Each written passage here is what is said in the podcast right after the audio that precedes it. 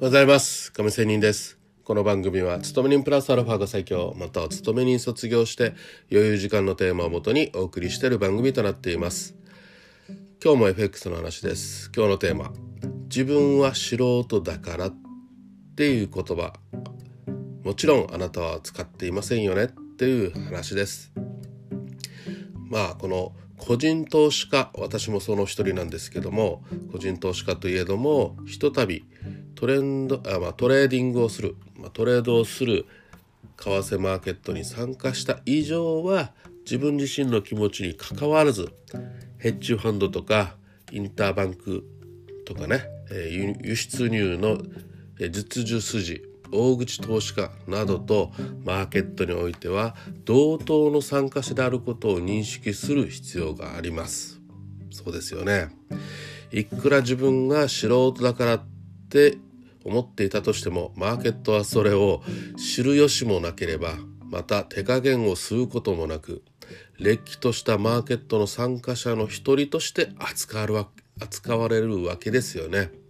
もう一人のね大の戦いの一人です。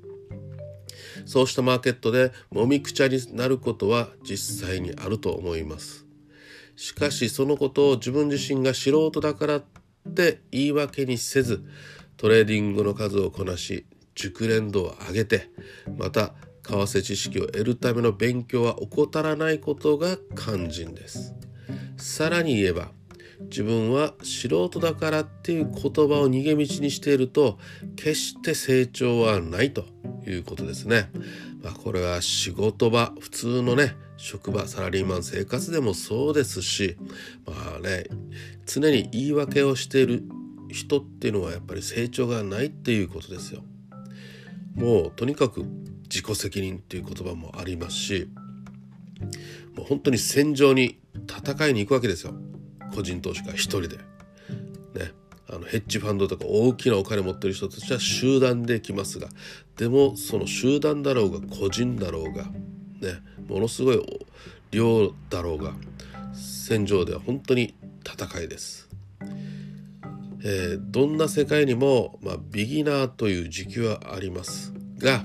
左も右もわからないのがビギナー当たり前です。しかしビギナーから中級者または上級者のレベルに自分自身をグレードアップさせるためには何よりも食らついていくガッツが必要です。それによってマーケットで生き残れるかどうかっていうことが決まってくるかと思います。いかがだったでしょうか？何かの自分自身の私自身もそうなんですけど刺激になったらと思って話をしてみました。それでは今日も良い一日を。See you!